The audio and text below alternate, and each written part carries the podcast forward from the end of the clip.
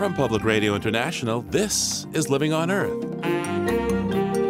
I'm Steve Curwood. Documents leaked from secret negotiations for the Transatlantic Trade and Investment Partnership, the TTIP, show plans that critics say would hurt labor, consumers, and the environment. There has been such heavy secrecy that many people have never even heard of the TTIP. A leak will hopefully make them, for the first time, ask, What is this? And what does it mean for me? There's probably a lot more in there that's bad, probably a lot more ticking bombs that we need to take care of. And a warmer, more acidic ocean is helping destroy one of nature's most vital ecosystems. Corals are basically trees. They provide habitat, they create islands, they also buffer islands from storms. They're also a potential source of medicines, and they take care of water quality. That and more this week on Living on Earth. Stick around. Support for Living on Earth comes from United Technologies, innovating to make the world a better, more sustainable place to live. From the Jennifer and Ted Stanley studios at the University of Massachusetts Boston and PRI, this is Living on Earth. I'm Steve Curwood. Trade deals have been fodder on the U.S. campaign trail this year, with Donald Trump and Bernie Sanders being the most outspoken. And with a recent leak of negotiation documents related to a proposed U.S. Europe trade deal, there may be even more in the future. The environmental organization Greenpeace has released a trove of leaked documents related to what's called the Transatlantic Trade and Investment Partnership, or TTIP, that would loosen trade barriers between the United States and the European Union. Proponents say it could bring in more than $100 billion in revenue for both sides. But Greenpeace EU says the 284 page draft text they released shows it will put global business interests ahead of people and environmental protections. Greenpeace EU Director Jorgo Riss joins us from Brussels to explain. Welcome to Living on Earth, Jorgo. Hello, Steve. I'm happy to be on your show. So, why did you decide to release all these documents associated with the negotiations for TTIP? Well, the TTIP negotiations between the United States and the European Union have now been going on for almost three years in utmost secrecy. In Europe, we had a little bit more information because early on in 2013, uh, civil society and a number of countries here in Europe were saying, we want to know what's going on, we want to know what you're negotiating. And the European Commission eventually had to agree to release their demands in the negotiation, some opportunity to discuss them. On the US side, absolute secrecy. As far as I know, nothing released to civil society at all. So tell us, uh, don't reveal your source, of course, but how do you know these documents are legitimate that you have? And what exactly are they?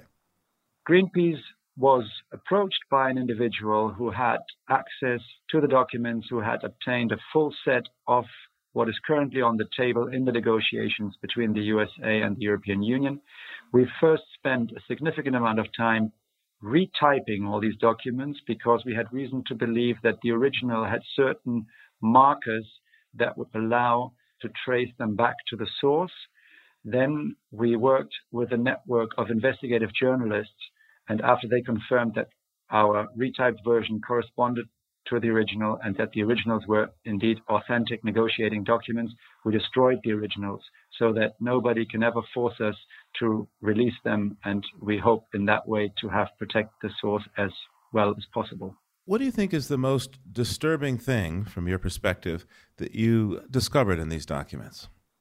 It is clear from the documents that the negotiators do have direct contact with some big industry interests, chemical industry and others we see that the negotiators are moving towards an agreement that would open the door to big industry to have much more their hands on regulations, leave their fingerprints on new laws, on anything from standards for children's toys, levels for residues of pesticides in food, etc., etc. So it really sets up a framework in which future regulation that is meant to protect public health and the environment would could be early on heavily influenced by industries that have a direct financial interest in these areas. Talk to me about the precautionary principle and why it's an important factor for you in these negotiations. Today, in Europe, if you want to produce a chemical and sell it in the EU, you have to provide some basic data to show that it's safe. The European Union, based on the precautionary principle, changed its chemicals regulation system from one where the burden of proof was on public regulators to one where the burden of proof was shifted to the chemicals industry. Before the turn of the century, the European Union had the same type of approach to regulating hazardous chemicals as the United States still have today. And it was up to the public authorities to prove that a chemical was hazardous before they could restrict its use. And that system really didn't work in an environment where the industry was already producing thousands of chemicals. Over 100,000 different substances were in production in the European Union at the time the system changed. For Europeans, getting the precautionary principle into the EU treaty was a big achievement in the 1990s. And since then, we've seen the development of some of the most advanced legislation on chemicals in the European Union. And so in the TTIP leaks, we see that the US negotiators are pushing very heavily that the EU backtracks on this fundamental change of shifting the burden of proof from the public to the private sector. Jorgo, how do you respond to claims made by government leaders on both sides of the Atlantic that this deal would spur much needed economic growth? Yeah, that's what they always say. I mean, each time a new trade treaty, a new trade deal is being promoted, we're promised that this will bring growth, this will bring jobs. I can only say that looking back, whether it's the NAFTA in North America or the common market in the European Union, you know, it has always turned out that in reality the benefits were significantly lower. And even now, the proponents say that the TTIP, in the best possible scenario, might lead up to 0.5% of GDP growth. That's not huge.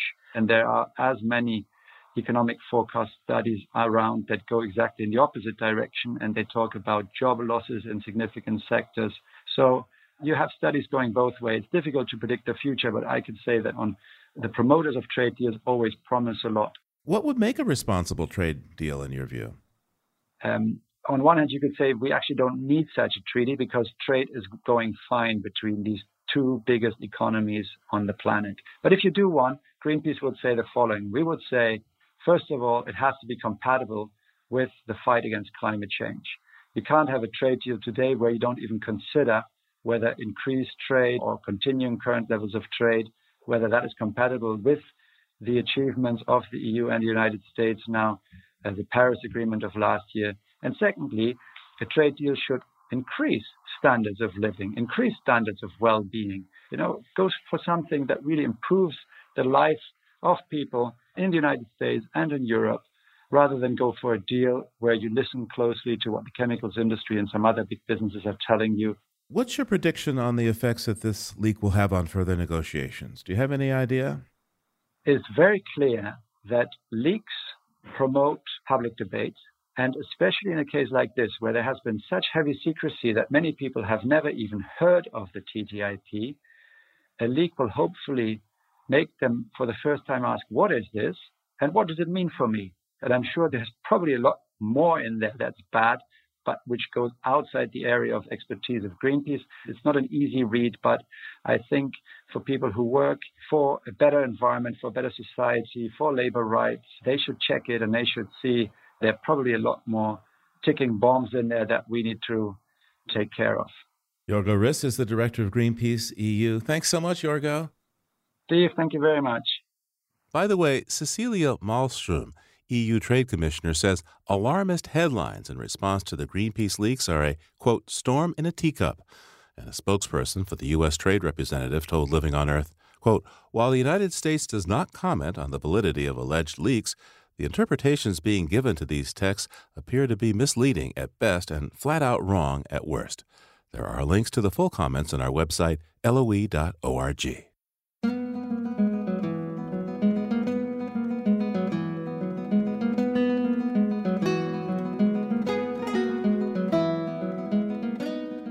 When it comes to cost, renewable energy is showing remarkable advantages compared with fossil fuels. And according to the International Renewable Energy Agency, or IRENA, the cost savings of doubling renewable energy by 2030 could save the world between 1.2 and 4.2 trillion US dollars per year. And that's on the scale of the entire US federal budget. To find out how renewables could save that much money, we called up Dolph Gielen. He's director of IRENA's Innovation and Technology Center in Bonn, Germany. Dolph, welcome to Living on Earth. Hi, Steve. Pleasure to be there. $4.2 trillion a year is an enormous number. How did you develop that? Yeah, we looked at two components. First of all, we looked at the cost of such accelerated renewables deployment. And second, we looked at the savings. And in terms of cost, so we looked at the investment needs for renewables. And we concluded that these would have to quadruple from around 300 billion US dollars a year today to around 1.3 trillion US dollars a year. But at the same time, you would need less investments in uh, fossil fuels and in nuclear. And therefore, the additional cost for this accelerated growth would be in the order of 200 billion US dollars a year in 2030. But at the same time, there would be significant savings in the sense of reduced local air pollution and therefore reduced health impacts and reduced uh, damages. And second, there would be a significant reduction of global greenhouse gas emissions. And so, if you quantify the benefits of these reduced emissions, you find a range of between 1 trillion and more than 4 trillion US dollars per year. So, in fact, the benefits exceed the costs by a factor 5 to 20. Okay, well, this is such a huge savings, but why is there such a huge range in the possible amount saved? I mean, you're talking on the one hand, $1.2 trillion. Uh, that's not exactly a small number, but $4.2 trillion is even bigger. To calculate these savings, you have to look at what are the saved emissions. So there is a certain uncertainty there. You have to look at where will these emissions from these chimneys and from these cars really affect people. So there is an uncertainty. And then the question is, for example, how do you value health impact? So you have three uncertainties on top of each other. And as a consequence, you end up with that range of 1 to 4 trillion. But the key point is that the savings are at least a factor 5 larger than the cost. So this makes sense. What you're talking about, though, is a tall order, Dolph. I mean, to double renewable energy capacity by 2030, how do, how do we actually achieve this? Well, one of the problems is perception. If you talk to a lot of people, they still have the feeling, oh, renewables are expensive. While in fact, if you look at what has happened with the cost of solar PV in the last five years, we've seen an 80%, 80 cost reduction. That is enormous. And it's not only solar PV, we see the same in wind and we see the same in other renewables technologies. Now, which sectors do you find the most savings in? The power sector is clearly the most dynamic sector. Today, around 23% of global power generation is renewable. And we think that by 2030, that can increase to 45%, perhaps even more than 50%. The challenge is in the end use sector, so renewables in buildings for building heating, in the transport sector as a substitute for gasoline, and in the industry sector. And there, the shares today are still relatively low, and also, there is need for much more action to come to much higher shares in these sectors. So, which forms of renewable energy will we see the greatest increases, according to your study? If you see at what's on the books today, we see very rapid growth in wind and in solar PV. So you see an increase of five, maybe even tenfold between now and 2030. But they are starting from a relatively low share. On the other side, you have biomass, which is accounts for three quarters of renewable energy used today. There we see less growth in percentage terms, but we still think that biomass can account for half of total renewable energy use in 2030 and also for a significant share of the absolute growth between now and 2030. Biomass is a big category. Can you just break that down for us a little bit? Well, on the supply side, the residues are very important. So, agricultural residues, forestry residues, and also uh, post consumer waste. To some extent, you'll also see an increase in energy crops, dedicated energy crops. On the deployment side, it's a very versatile resource. You can use it for power generation, for heat, for liquid transportation fuels, and for aviation, for example. There's an example of a sector where there is no other option available today. Now, fossil fuel industry is pretty well subsidized. How does that affect the ability for us to convert to the kind of energy system you say that would give us these huge savings? Yes, you're absolutely right. In fact, the subsidies for fossil fuels are roughly four times as high as the subsidies for renewables worldwide. And that is in many countries a major impediment for accelerated deployment of renewables. At the same time, the falling cost for renewables mean that in more and more cases, renewables are the most economic solution even without subsidies.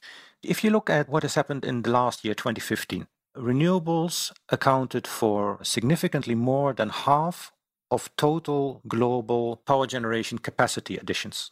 For example, in solar PV, the addition was more than 50 gigawatts. That is more than the total power generation capacity of Italy. If you look at wind, we added 64 gigawatts last year. And we see growth rates of more than 20% a year in the application of these technologies. And we think that this growth will continue. Dolph Gielen is director of IRENA's Innovation and Technology Center in Bonn, Germany. Dolph, thanks so much for taking the time with us today. Thank you very much, Steve.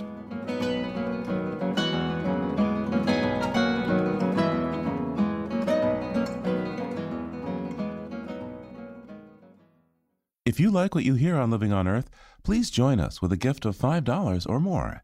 Just go to loe.org and click on Donate at the top of the page. And thank you.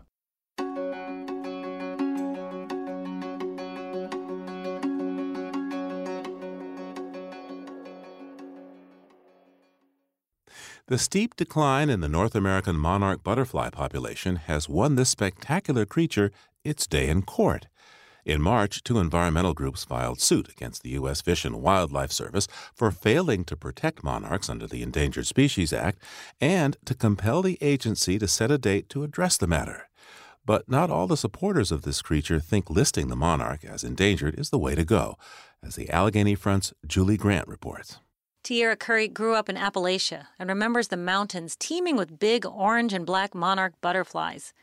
Today, she's senior scientist at the Center for Biological Diversity and says the number of monarchs has declined more than 80% from the 20 year average. Back in the mid 1990s, there were nearly a billion monarchs. In the last two years, the population has been the two smallest population sizes ever recorded. And Curry says they could easily be wiped out. In 2002, one winter storm killed more monarchs than currently exist. Because they all go to the mountains of Mexico for the winter and they cluster on these trees in this small area, they're incredibly vulnerable to bad weather. And this year in particular, with El Nino, they are threatened by severe storms and by drought. Curry's group, along with the Center for Food Safety, petitioned the U.S. Fish and Wildlife Service in 2014 to list monarchs as threatened under the Endangered Species Act. The agency launched a review. It's supposed to take 12 months to decide, but 2015 came and went without a decision, and the environmental groups are suing we want to get a legally binding date from the Fish and Wildlife Service when they'll make a decision on whether or not to protect the monarch under the Endangered Species Act. Georgia Parham is a spokesperson for the U.S. Fish and Wildlife Service. She says monarchs are one of many important species being reviewed for Endangered Species Act listing. The monarch petition is one of about 500 petitions that we are looking at. When someone petitions the agency to list a species, Parham says they look at how the species is doing, the threats to it, and how those fit with the listing criteria. And that can take a while. But she says it doesn't mean nothing is being done. A species doesn't have to be actually listed for other federal agencies to start looking at it and, and planning for conservation. But with species like the monarch, um, we're, we're out ahead of that. She says monarchs already get a lot of attention, in part because people miss seeing this once common beauty in the backyard, and because President Obama prioritized monarchs in his federal pollinator strategy. The government is working with Mexico and Canada, with states and private landowners, to rebuild habitat and plant milkweed, the only food monarch caterpillars eat. They need to restore tens of millions of acres of habitat, according to Chip Taylor. He's an insect ecologist at the University of Kansas, and he's director of Monarch Watch, a nonprofit group working to help monarch recovery. The federal government does not have enough federal land in the Midwest, even in the upper Midwest, to um, provide enough habitat on that federal land that would improve monarch butterfly numbers. Taylor says they need private landowners to get on board to work with the federal government. We're talking about very conservative areas of the country, Kansas, Oklahoma, and Texas, which are uh, you know really important pivotal states for this monarch production. He thinks listing monarchs under the Endangered Species Act, a top down approach, would be counterproductive. I think what we would see here is that milkweed would disappear overnight. Nobody would want to have it on its landscape simply because this would mean regulation. And, and people don't want regulation. But Tierra Curry at the Center for Biological Diversity wants a legally binding agreement on protecting monarchs before a new president takes over in Washington. And it's possible that the next administration might not prioritize endangered species at all. And at that point, it's really important to have a legally binding date for this decision, or the decision could get put off forever. Curry expects a legal settlement with the Fish and Wildlife Service on when a decision will be made about listing monarchs out of court. I'm Julie Grant. Julie Grant reports for the Allegheny Front. Hot on the heels of that legal push to protect this iconic insect comes a study that throws new light on the many threats that face the butterflies on their multi generational migration from Mexico to the U.S. and Canada and back. And this new study questions a key conventional wisdom about the role of pesticides and milkweed in the decline in monarch numbers. It comes from a team led by Anurag Agrawal, a professor of ecology and evolutionary biology at Cornell University. Milkweed has been declining, certainly in the Midwestern USA, where agriculture is most prominent. And with the increased use of both herbicides and genetically modified crops that are tolerant of those herbicides, the amount of milkweed in those agricultural fields has declined. It certainly seemed quite logical that milkweed limitation could be playing a role in the population trends and the downward spiral of the monarch butterfly. Nonetheless, you know, we were compelled to try to take a rigorous look at the data that are out there to ask the question, is that what's really going on? So what did you do? What we did was we really tried to put the pieces together. And what I mean by that is the monarch butterfly has a very complex annual migratory cycle. So in the fall, they fly all the way down to Mexico, rest there for four months, fly back to the USA, and then lay eggs in Texas and Oklahoma. From there, their offspring or the next generation flies up to the Midwest and the Northeastern USA and Southern Canada, where they breed for two to three more generations. We're very, very fortunate to have many different data sets where citizen scientists and conservation organizations have been tracking the monarch populations. And it's one of these wonderful resources where people had the foresight 25 years ago to start these monitoring programs by putting those different data sets together, we were able to ask where is the weak point in the annual migratory cycle? Where is it that they're doing the worst? And can we then take that information and infer what the problem might be? So, of course, we want you to give us the answer. Yeah. What's very clear is that in Mexico, the highland overwintering grounds, the monarchs cluster on these fir trees at about 10,000 feet of elevation. Their numbers have been declining over the past 20 some years. When they fly to the southern USA, we look at the data, their numbers there have also been declining. But when we look at the next several generations of each cycle in the Midwestern USA, in the Northeast, and as they begin to fly south in the fall, none of those four independent data sets show any population decline over the past 22 years. And so that suggests to us that the monarch populations are building up each summer. And the only time when they really rely on milkweed is the summer months when they are breeding, laying eggs, and the, the caterpillars only eat this food. And yet, at the end of that time, when they're done eating milkweed, their populations seem to be somewhat stable over the past 25 years. They then begin their southern flight. By the time they get to Mexico, the numbers are down again. So, on the one hand, that presents a very important finding. The decline seems to happen after they are done feeding on milkweed. It also presents a conundrum. Why is it that their numbers are down when they get to Mexico, given that they weren't down at the beginning of the fall? So let me see if I understand this correctly. The problem area then is someplace between the southern United States and Mexico and the overwintering? The problem area, we don't exactly know, and it spans several thousand miles, which makes this a bit of a, a gnarly problem. But it would appear that the problem has to do with being able to complete that flight successfully and establish in Mexico. From my perspective, that suggests, I guess, one of three potential problems. They need flower nectar, the nectar produced by flowers, to power their flight to Mexico. And it's entirely possible, and there's been some work in the literature suggesting that the amount of flowers that are available for them to sugar up on on that several thousand mile journey are, have been reducing. If that's the case, they don't have enough energy and they may not make it. Secondly, they're traversing these tremendous distances in landscapes, and they need those landscapes to be free of obstructions, of insecticides, of poisons, etc. And it very well may be the case that they're not finding clean and healthy landscapes to do the migration. Lastly, and this has you know been a concern for for several decades since the overwintering grounds in Mexico were discovered in 1975, and we know they're highly highly restricted 10 to 12 mountaintops, you know, summing to the size of about New York City. That all of the monarchs, the hundreds of millions of monarch butterflies, overwinter on these very special, restricted dozen mountaintops. And there has been a consistent pressure on those forests in terms of logging and other human activities that have degraded those sites. It's been very difficult to pinpoint the impact of that forest degradation on the monarchs, but it's quite clear that it's substantial. And despite best efforts to reduce logging and reduce those activities, some of it continues. And so I think it's the flower resources available, the uninterrupted and clean landscapes, and then the overwintering forests that may be contributing to their decline. And milkweed loss doesn't appear to be the culprit, you're saying?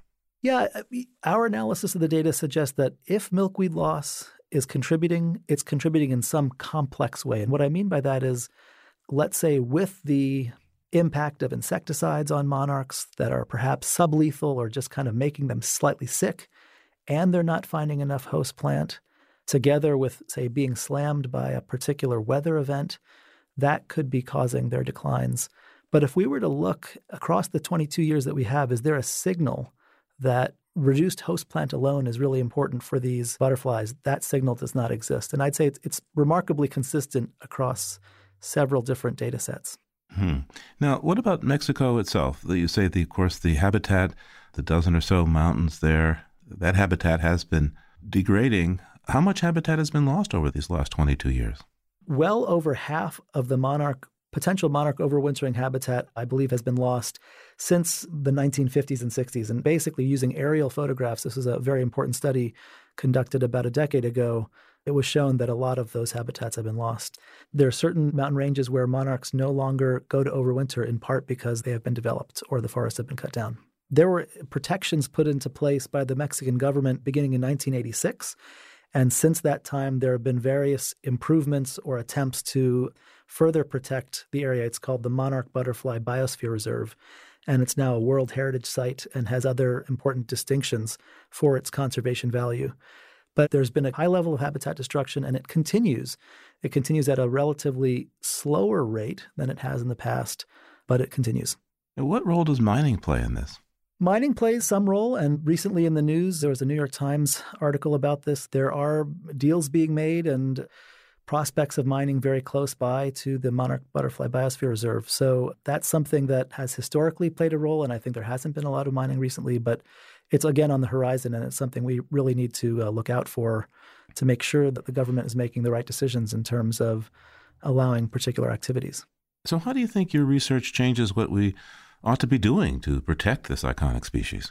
I think there's maybe two or three recommendations. The first thing I'd say is for those citizen scientists that are out there that are planting milkweed to improve habitat for the monarch, I would say please continue, especially if you're planting native milkweeds. And there's been some issues with non native milkweeds actually causing some trouble. But if you can identify native milkweeds and plant them, not only will there be no harm, there probably could be some benefit of that. But to really address the problem of the long-term decline, I think we need to, you know, zoom out a little bit and ask is this decline specific to the monarch, or are we seeing other species that are following a similar pattern? And what does that tell us about the health and well being of our continent? And the unfortunate truth is that many migratory species, and you know, we have migratory birds, for example, that make the same or a very similar trek, and many of their numbers are also declining in a similar way. And that suggests a larger problem with the way we're managing our landscapes and those could be involving chemicals and pollution, or it could be the fragmentation of the landscapes at a larger scale. The reality for conservation of any species is that it's a very complicated endeavor. And for the monarch butterfly, we're not we don't have a simple answer. I don't think that planting milkweed is going to solve the problem. Having said that, you know, it raises the issue that it's a complicated problem and that climate, habitat destruction, pesticides, host plant limitation, et cetera, all probably play some role. Perhaps one important message here is that there aren't quick fixes or simple fixes. Of course, we should do more. We should plant milkweed, reduce the impact of pesticides on the environment, et cetera, but it will not be a simple fix. Anurag Agrawal is a professor of ecology and evolutionary biology. Thanks so much for taking the time with us today, Professor. Thank you.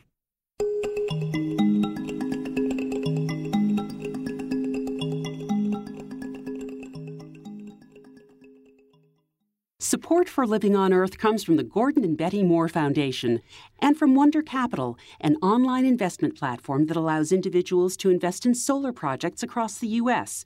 More information and account creation at wondercapital.com. That's Wonder with a U. Wonder Capital. Do well and do good.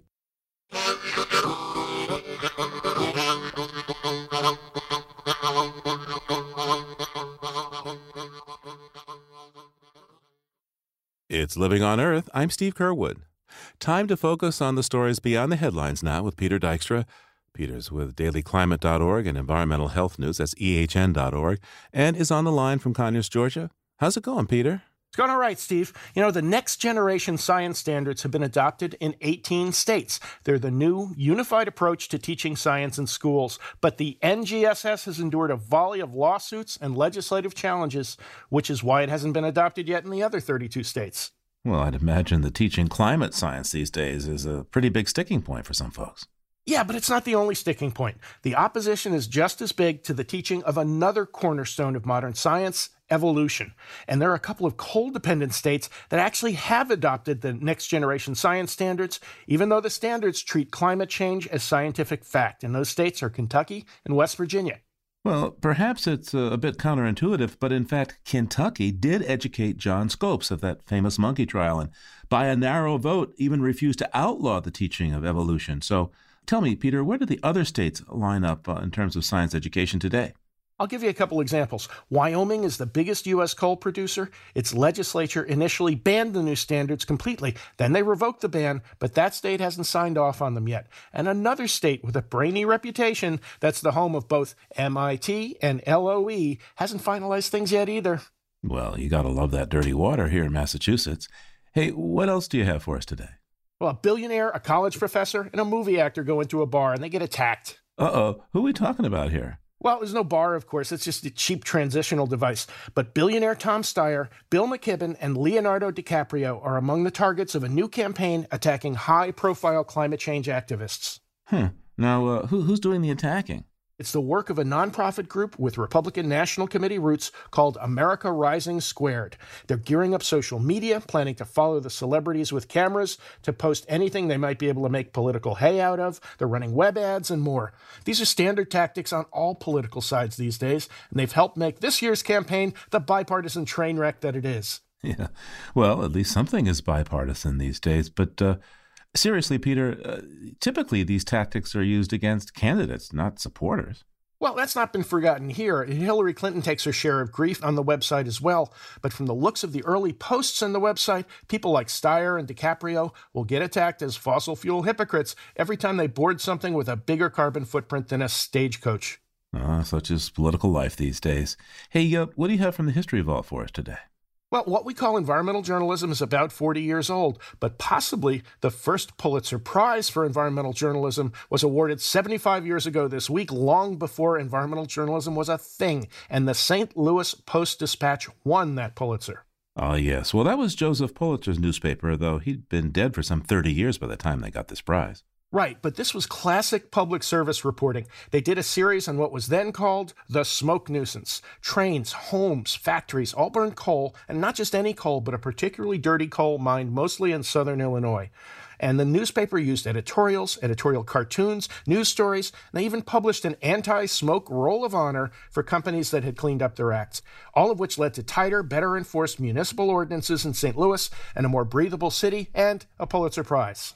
Yeah, and of course, in that way, they smoked the journalistic opposition, huh? Oof. Peter Dykstra's with Environmental Health News. That's ehn.org and dailyclimate.org. Thanks, Peter. We'll talk to you next time. All right, Steve. Thanks a lot. Talk to you soon. And there's more on these stories at our website, loe.org.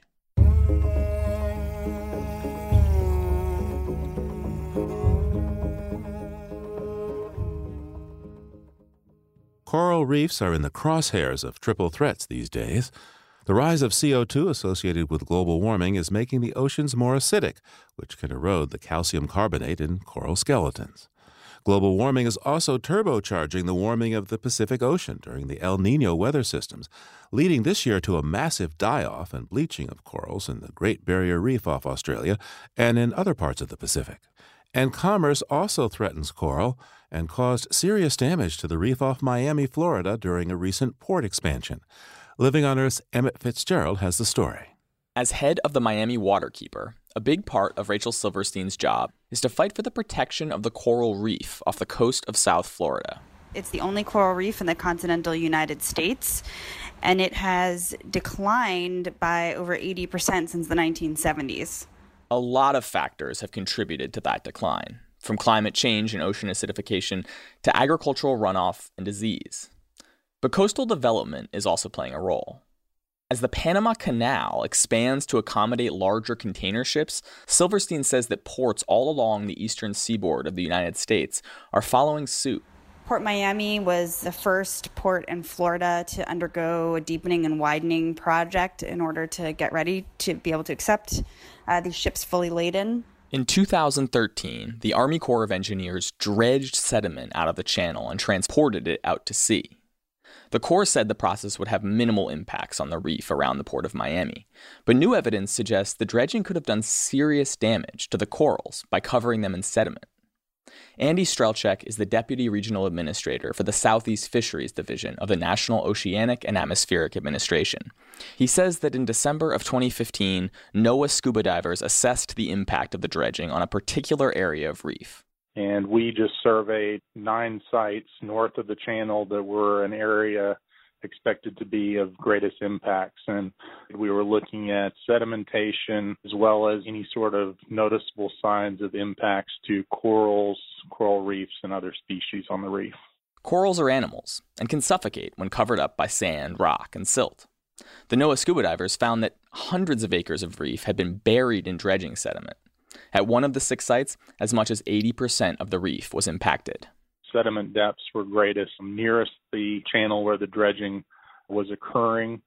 There was mortality of corals associated with sedimentation that occurred over a fairly broad area.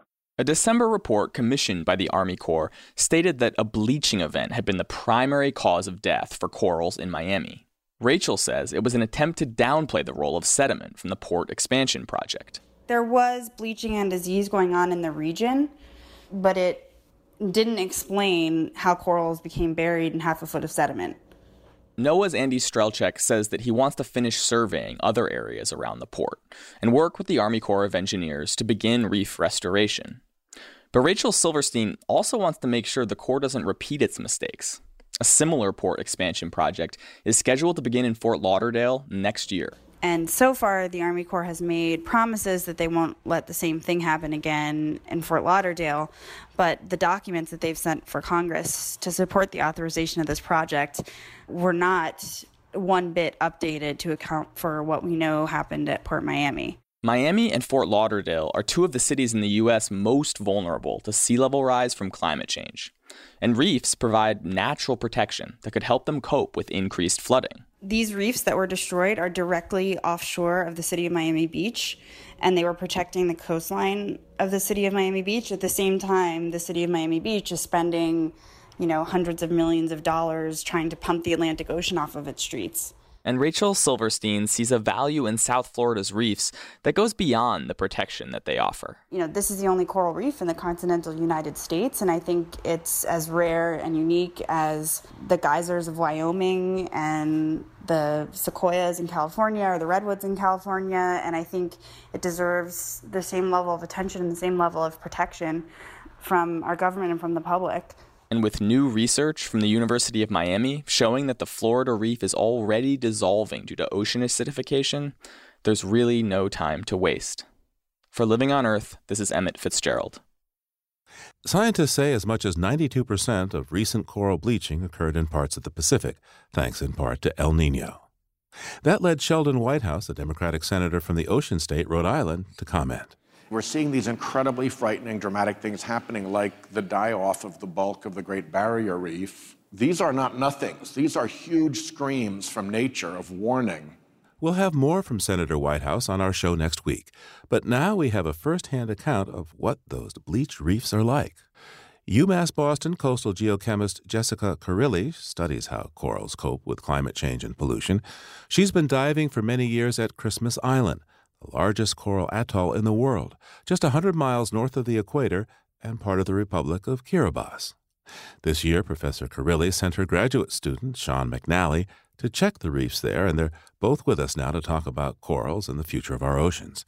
Sean, you just came back from diving on Christmas Island. What do the coral reefs there look like? It was pretty bad. Because of the recent El Nino event, we're seeing a lot of coral bleaching, meaning they're eventually maybe come back or they might die. And it's pretty bleak when you go down there. You just see blues. You miss a lot of the color that corals can have underwater. What do these coral look like? Uh, I've been diving a bit, and sometimes you get these brain like things, and others are like fingers. These? Yeah, you explained it perfectly. So you have brain corals or mounding corals, which look like giant rocks. They're not rocks, though. And then you also have finger like coral that branch out and they create large, almost like forest structures depending on the age of the coral, they can get pretty massive. It could be feet. If we're talking a bus, the size of a bus. But they're colonial organisms, so it's not just one organism. Through time, they grow larger in a colony. It's a party. It's a giant party under there. And it's rather colorful. Correct. So a healthy reef is extremely colorful. But what we were seeing on Christmas Island was that color disappeared because of the coral bleaching. What's really happening when we say that corals are bleaching? So the corals live in an environment where they have symbiotic relationship with zooxanthellae, which are brown algae that live in their tissues. A symbiotic relationship meaning that they get something in return from the zooxanthellae. So they get sugars and essential nutrients to live off of. And the coral provides protection for them to live. Coral itself is an animal, it's not a plant, it just has plants that live inside of it. So when the waters get too hot, the coral will expel its zooxanthellae and it will eventually lose all of its color. And from there, it will lose its sugar source and will eventually die if they don't come back. So right now, we're tracking coral resilience through this natural bleaching event in Kiribati. And we're looking at if corals that have larger lipid stores or fat stores will be more resilient to coral bleaching through this extreme climatic event. So, how do you feel when you see a bleached coral? I feel pretty bad, but I started coral reef studies about four or five years ago, and I have not been lucky enough to see an extremely healthy reef in my studies. Sean, stick around. I want to talk to your professor, Jessica Carilli, for a few minutes. Sounds good. Professor, this bleaching sounds really alarming. How does the state of corals that Sean described compare to what you've seen in your visits to Kiribati in the past? Well, the last time I was on Christmas Island was in 2010, and I went to a lot of sites around the island, and there were some of the most beautiful reefs that I've seen with extremely high coral cover and very, very high diversity. The pictures that I saw from Sean's recent trip were extremely sad because most of the coral is now dead. Up to 90% has already died and become covered in algae, which is just devastating. Why are corals so essential? Corals are basically trees. They provide habitat for thousands, millions of other creatures. They're some of the most diverse ecosystems anywhere on the planet. They provide seafood. They also buffer islands from storms. They create islands. Coral atolls are made of broken up pieces of dead corals. They're also a potential source of medicines because of their high diversity. And they take care of water quality Places with healthy coral reefs have better water quality, less microbes in the water, and this is good for human health.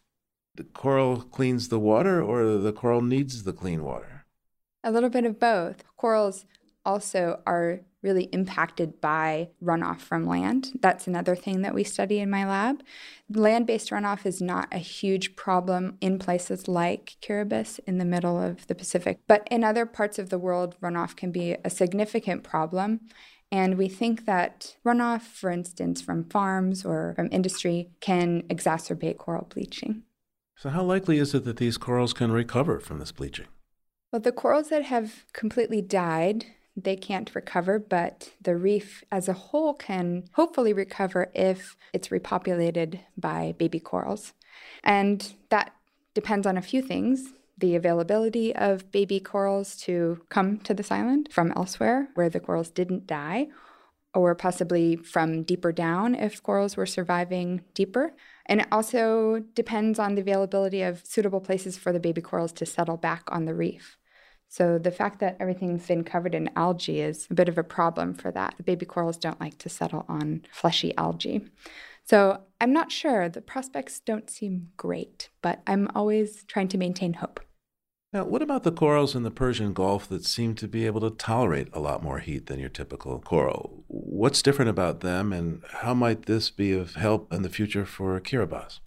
So, corals in different parts of the world are adapted to their local conditions. So, in the Persian Gulf, the waters are normally very, very warm, and so the corals there have adapted to those temperatures, partly because of the coral animal itself having different physiology, and partly because they often host more heat resistant algae.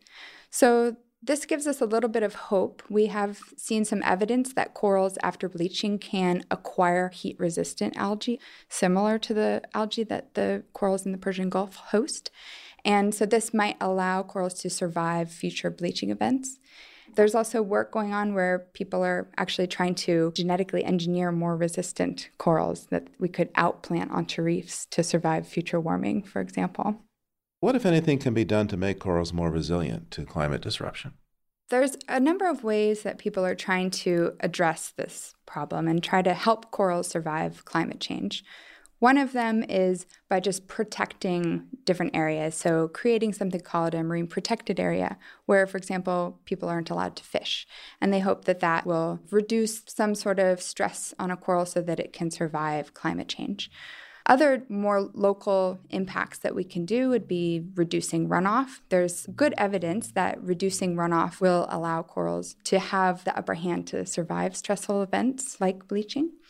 But then there's also a lot of more directed things that humans are starting to think about doing. We're starting to think about actually going out and deploying shade structures during bleaching events to try to reduce the sun stress that combines with the heat stress to exacerbate bleaching. And with the work that Sean and I are doing, we're trying to answer the question that are fed corals better able to survive a bleaching event? Can we actually just go out there and give them another food source while they are missing their symbiotic algae? If they can feed on zooplankton, do they survive? Professor, what originally drew you to corals? Well, I started out studying ice cores. I've always been really interested in using natural archives to reconstruct change through time. And I've also been really interested in how humans are changing the world. And corals sort of lend themselves to these kinds of studies because we can reconstruct physical change from, for example, the chemistry of the coral skeleton. And then we can also look at how those physical changes have affected the coral, for example, by looking at how their skeletal growth rates have changed through time. So, corals are sort of a beautiful organism to study because they live a long time and they record change through time and allow us to look back at how things have changed in places that we didn't think to study. How long do corals live?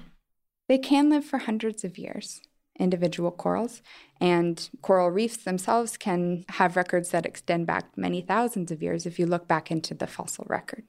Sean, what's cool about corals? Everything. The ocean is pretty amazing. So if we go down on a glass bottom boat, you would see crystal clear blue water. You would see hundreds of species of fish, and you'll see tons of different coral species that are branching, that are boulders. It's just a forest underwater, essentially. And it's there's so many questions that you can ask, and it's it's just endless. Sean McNally is a PhD student in marine science at UMass Boston. Jessica Carilli is an assistant professor of coastal geochemistry in the School for the Environment the University of Massachusetts Boston. Sean, Jessica, thank you both for being here. Thank you very much. Thank you as well.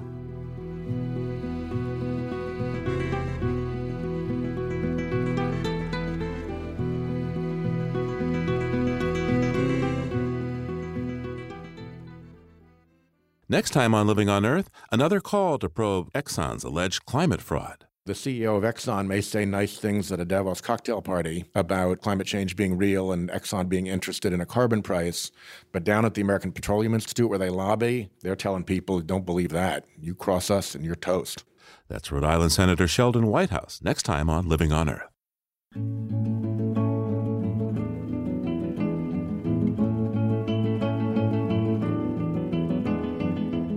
Earth is produced by the World Media Foundation.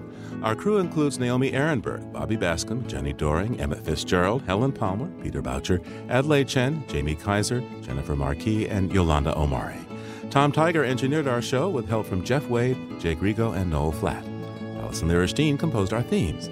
You can find us anytime at loe.org and like us, please, on our Facebook page. It's PRI's Living on Earth, and we tweet from at Living on Earth. I'm Steve Curwood. Thanks for listening. Funding for Living on Earth comes from you, our listeners, and from the University of Massachusetts Boston, in association with its School for the Environment, developing the next generation of environmental leaders, and from the Grantham Foundation for the Protection of the Environment, supporting strategic communications and collaboration in solving the world's most pressing environmental problems. Support also comes from the Energy Foundation, serving the public interest by helping to build a strong, clean energy economy from Gilman Ordway, and from Solar City, America's solar power provider. Solar City is dedicated to revolutionizing the way energy is delivered by giving customers a renewable alternative to fossil fuels. Information at 888 997 1703. That's 888 997 1703. PRI, Public Radio International.